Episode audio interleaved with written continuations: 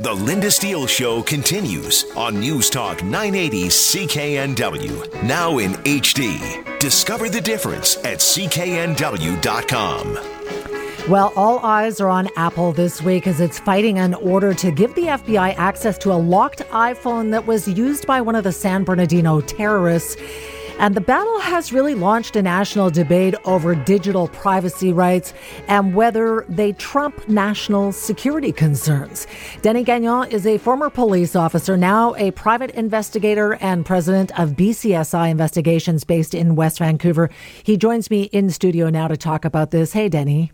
Yeah, good afternoon. So, as a former police officer, where do you stand on this? Uh, at this point, I'm about 50 50. I'm looking at the the decisions coming in. I'm analyzing it. I'm looking at when I was a police officer and what I had to do to apply for a search warrant to get access to information and or materials. And um, uh, I, am I'm, I'm, you know, I, I would like to consider the extent of the crime, you know, and you know how much of a crime it is before we start opening up, you know, the privacy issue and so on, and going into the iPhones. Mm-hmm.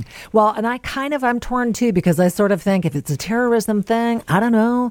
It wasn't even his phone; it was his employer's phone. I don't know about that. I can see why people are concerned, but part of the problem here is that the laws really haven't kept up with technology. It's exactly. It's my first point here. The laws have not kept up with technology, and that's a huge problem at the moment. There's also the privacy versus enforcement. We deal with this every day. BC has very strong privacy laws, but you know, let's for example, we have access to the iPhone. It's not only unlocking it; they want to create a software.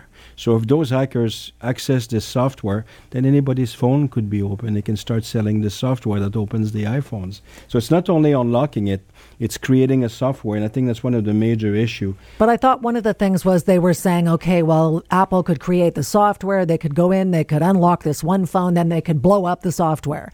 But I guess the issue is if if it exists, uh, it's out there, someone else could grab it, right? Yeah, as well. Yeah, anybody can grab, uh, you know, for a profit. You know, anything can be accessible.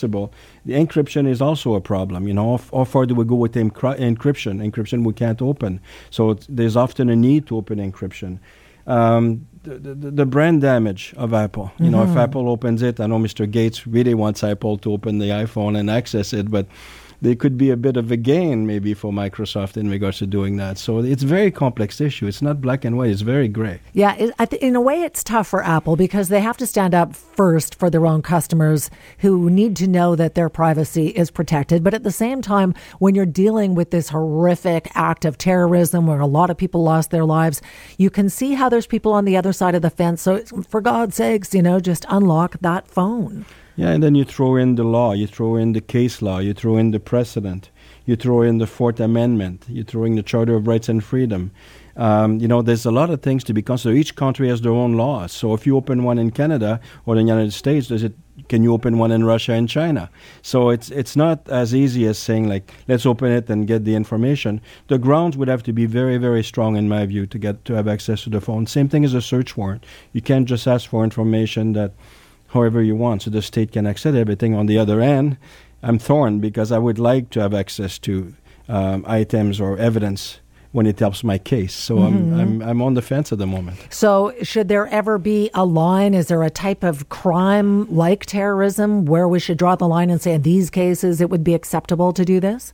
I think you know in the United States or Canada, if it's an offense that uh, an indictable offense or an offense that has you know uh, that, that is a serious offense, such as murder or terrorism and so on, I think the grounds, as long as the grounds are justified and the burden should be extremely high, then I believe that you know uh, it should be open. But opening and, and creating a software, those are two different issues as well. Mm-hmm. So that's basically where I stand on the issue. And the problem, as we mentioned earlier, is that the laws have not kept up with technology, which is you know running away and changing and developing and and becoming something new, morphing into something new almost on a weekly, monthly basis. How could the laws ever keep up with what we might see technology doing, say, five years from now?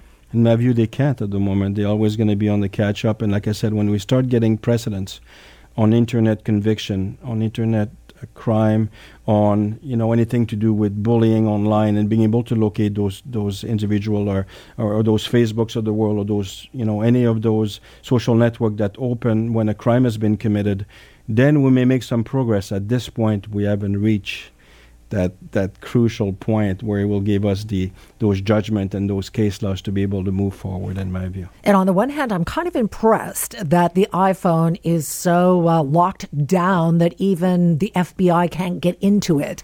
I mean, who knew that the technology that encryption was such that even the experts, you know, the world experts couldn't hack into it?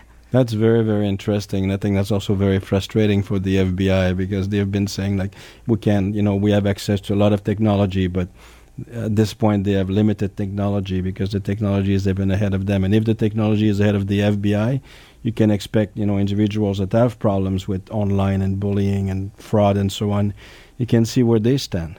Well, yeah, and then there comes a point too, right, where what if it's really a matter of national security, where you have uh, maybe another country, nuclear weapons, some information you want. I mean, when do they draw the line? I wonder. You'd think in this case, being terrorism and the loss of life, that that might have been it, but it sounds like Apple's going to stand its ground on this one. Yeah, I think that the thing about Apple standing is is ground their grounds is that that will expose the issue. They'll do their argument and then the government is going to do their argument and it's going to really open for discussion. And i think that's one of the critical thing that we can make a better analysis if we have the facts on each side. And then once we have the analysis then they can draw a law mm-hmm. and, and, and, and so on. But i don't think we're going to be there tomorrow. I think it's on for quite a battle. Yeah i think you're right. We're going to see what happens with this one. Okay well interesting uh, debate. Thanks so much for coming in. This is uh, denis gagnon president of BCSI Investigations based in West Vancouver. What do you think? Is Apple right? Do you think the FBI should get access to that uh, phone and software to unlock it? Send me an email, lynda at cknw.com, or leave a message on my listener line, 604 331 2777. Love to know what you think. I'm really torn on this one.